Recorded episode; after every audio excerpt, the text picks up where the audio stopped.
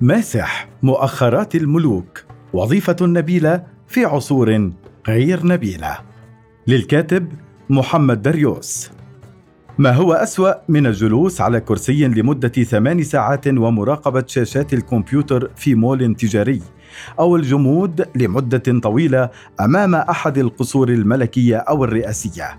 هناك بعض المهن التي توصف بأنها الأكثر مللا على الإطلاق وبعضها يوصف بالجاذبية القليلة أو ارتفاع حجم التوتر النفسي والجسدي كالمعلمين في المدارس جبات الضرائب ومحاسبي مديرية التربية. وهناك مهن أكثر صعوبة خصوصا ما يقترب منها من الموت. تغسيل الموتى حفر القبور تشريح الجثث الندبات ومقرئو القرآن في الجنائز.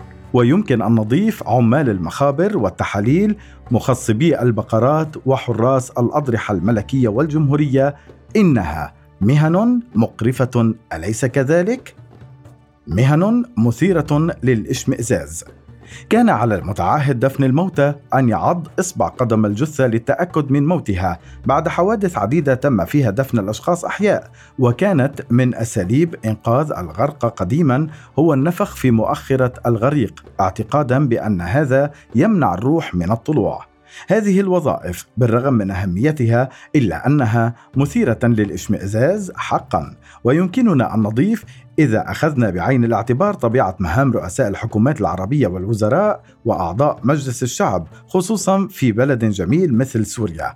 إلى قائمة أخرى هي قائمة الذين لا قيمة لهم إذ يستطيع أي ضابط مخابرات أن يمسح الأرض حرفيا بأي عضو مجلس شعب وزير أو حتى رئيس حكومة دون أن يعترض المذكور فهو يعلم تماما ما هي قيمته الحقيقية في بلد غير حقيقي.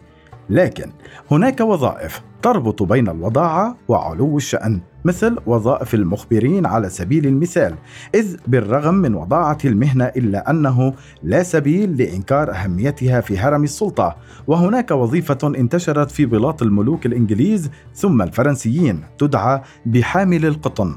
وظيفة هذا الشخص هو مراقبة أمعاء الملك وحركاتها والأصوات التي تصدرها والإسراع لإحضار كرسي مخصص لذلك وهو عبارة عن صندوق مثقوب من الأعلى مغطى بطبقة من المخمل لترتاح المؤخرة الملكية وبعد إنجاز التغوط الملكي يقوم حامل القطن بمسح مؤخرة الملك والاعتناء برائحتها. ما هو أسوأ من الجلوس على كرسي لمدة ثمان ساعات ومراقبة شاشة الكمبيوتر في مول تجاري أو الجمود لمدة طويلة أمام أحد القصور الملكية أو الرئاسية.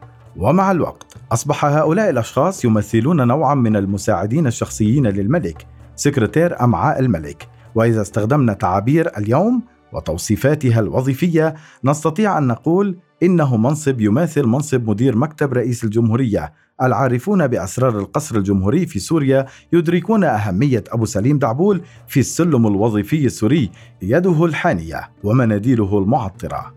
والوصول لهذه الوظيفة ليس بالأمر الهين إذ غالبا ما يتم اختيار أحد النبلاء الموثوقين للقيام بها وعند اختياره يقام احتفال عظيم بهذه المناسبة. نظرا لأهمية موقع بالقرب من المؤخرة الملكية لأن الملك غالبا ما يتحدث بأسرار عظيمة الأهمية عندما يكون على كرسي التغوط كما أن الشخص المعين غالبا ما يحصل على ثياب الملك القديمة فيجب أن يتولى هذه المهمة شخص مؤتمن عظيم المناقبين ويمكن الاعتماد عليه للحفاظ على أسرار المؤخرة الملكية.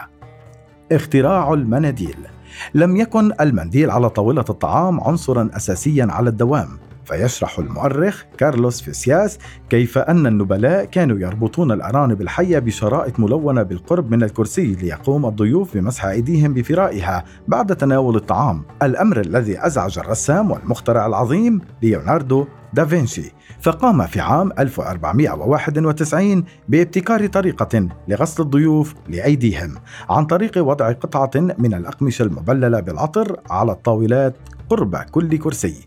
وهذا لم يرق لنبلاء ذلك العصر فلم يكونوا يعرفون ماذا يفعلون بها. البعض وضعها على الكرسي وجلس عليها. البعض كان يتقاذفها كما لو أنها لعبة وبعضهم لف بها بقايا الطعام ووضعها في جيوبه قبيل مغادرة المأدبة.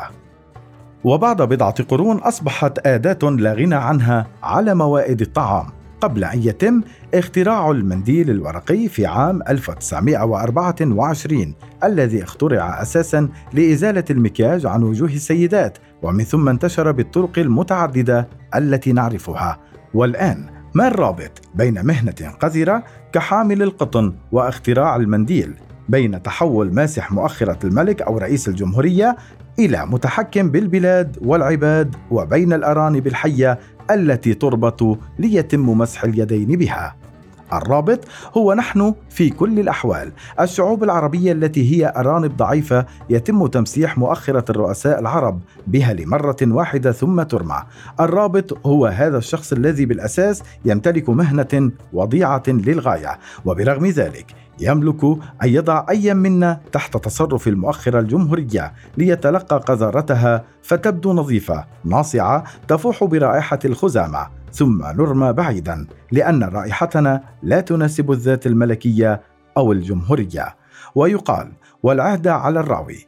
إن أحد رؤساء الجمهورية في شرق المتوسط لم يجد مناديل ورقية بالقرب منه فاستخدم أوراقا منزوعة من الدستور الوطني لكن الأوراق كانت خشنة للغاية على مؤخرته الناعمة. لذا أصدر أمرا بطباعتها على ورق أكثر نعومة. تحسبا لطارئ الأيام. سواء في بلاط هنري الرابع بلاط لويس الثامن عشر أو بلاط السيد الرئيس الجمهورية. هناك على الدوام حامل القطن الذي يمسح بنا المؤخرة النبيلة ثم يرمينا للأسود الجائعة.